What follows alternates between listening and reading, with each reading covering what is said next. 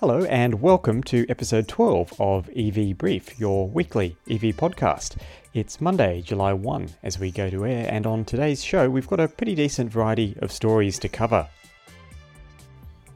In automotive news, Nissan announces an extended range Leaf, Mercedes Benz hints at a plug in hybrid version of its A Class small car, the Lightyear 1 battery and solar prototype is revealed, and Mini's new Cooper S electric variant is driven. Also, the EU has a new noise mandate from July 1, and the law will require EVs to emit a sound when travelling below 20 km per hour to increase pedestrian safety. And the Australian state of Queensland has switched on the first turbines within what is the country's largest wind farm at 453 megawatts.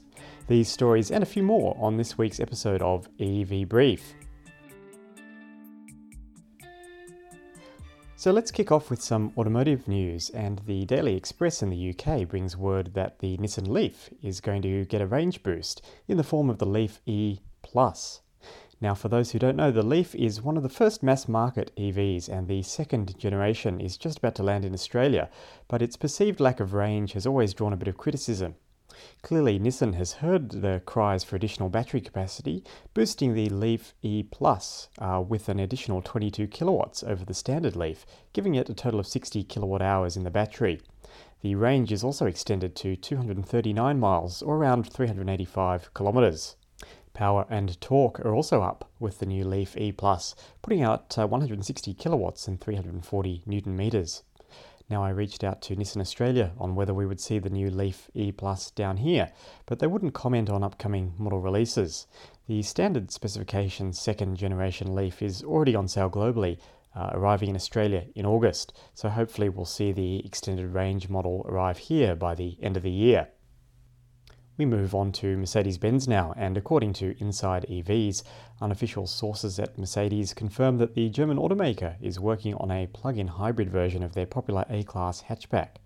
Sources say that the model will be called the A250e, which fits in with Mercedes' current EV naming system and will be equipped with a 15 kilowatt hour battery good for 40 miles or 60 kilometers in electric only mode.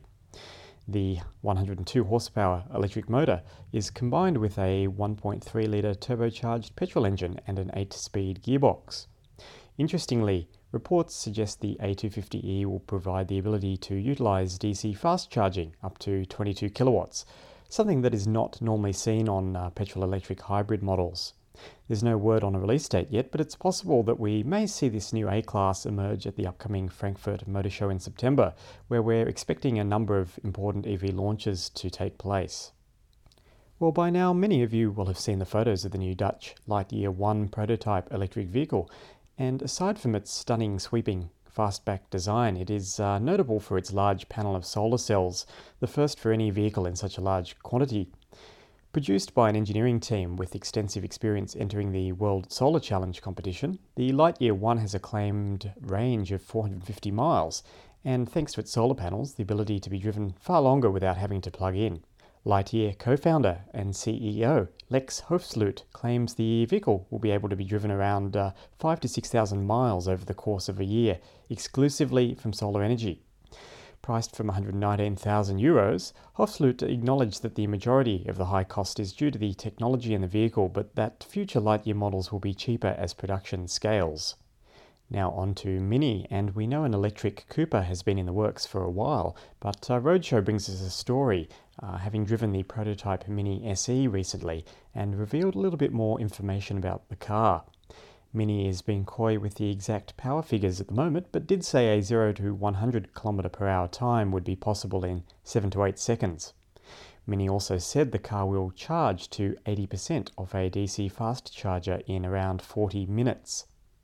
Looking exactly like the regular petrol Mini variants, the Mini E shares a lot of its electric drivetrain design with the BMW i3, according to engineers, and doesn't sacrifice cabin or cargo space for the batteries, with the electric running gear housed where you would normally find the transmission tunnel.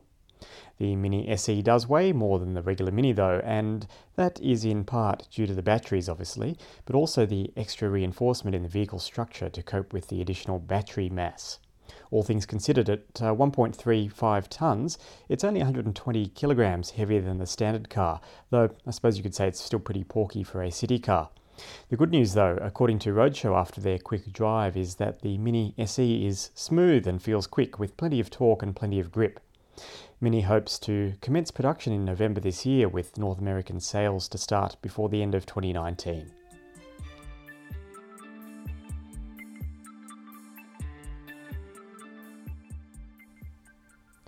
RenewEconomy.com.au brings news that the new Cooper's Gap wind farm is now operational, with the first turbines in the 453 megawatt project delivering power to the grid last week.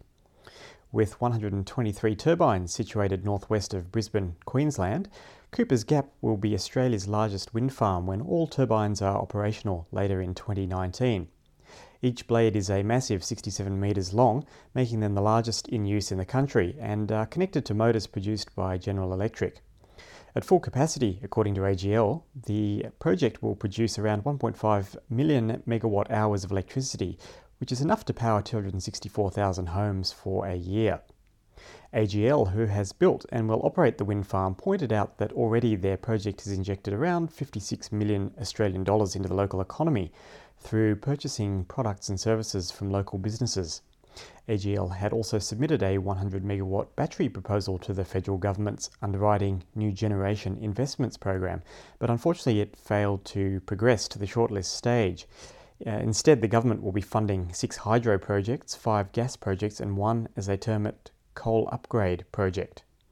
It's really great to see large scale renewable projects like this getting off the ground, but it's also equally disappointing to see a reluctance for federally funded renewable energy underwriting, and somehow ironic that in the same state as this wind farm, the country's largest coal mine has just received government approval to begin construction.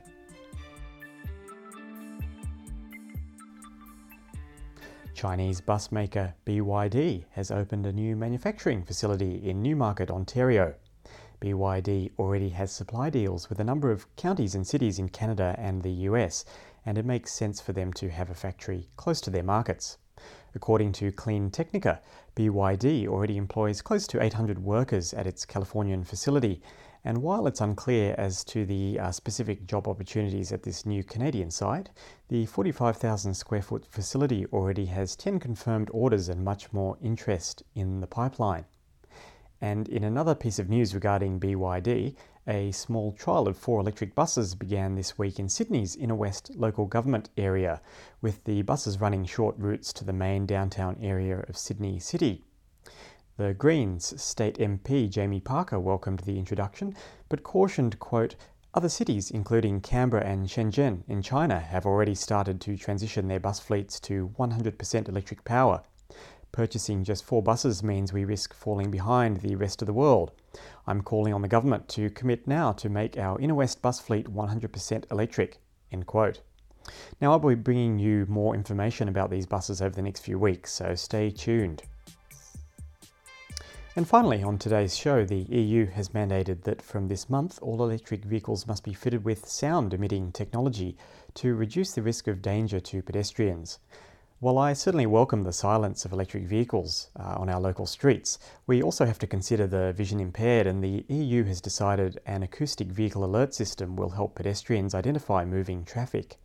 The system must be operational on all new four wheeled electric vehicles at a minimum of 56 decibels when driven below 20 km per hour. The law also requires that the sound should be continuous and vary in pitch and volume to reflect the acceleration of the vehicle. What this means for cars that are currently being delivered in the EU, I'm not sure, but we can expect to see car and truck companies coming up with some pretty interesting solutions to this new requirement.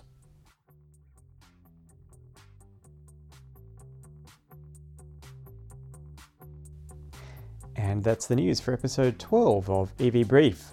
Thank you for tuning in this week, and if you have any feedback or suggestions, you can find the podcast on Twitter or Facebook, or you can email me directly at the evbrief at gmail.com.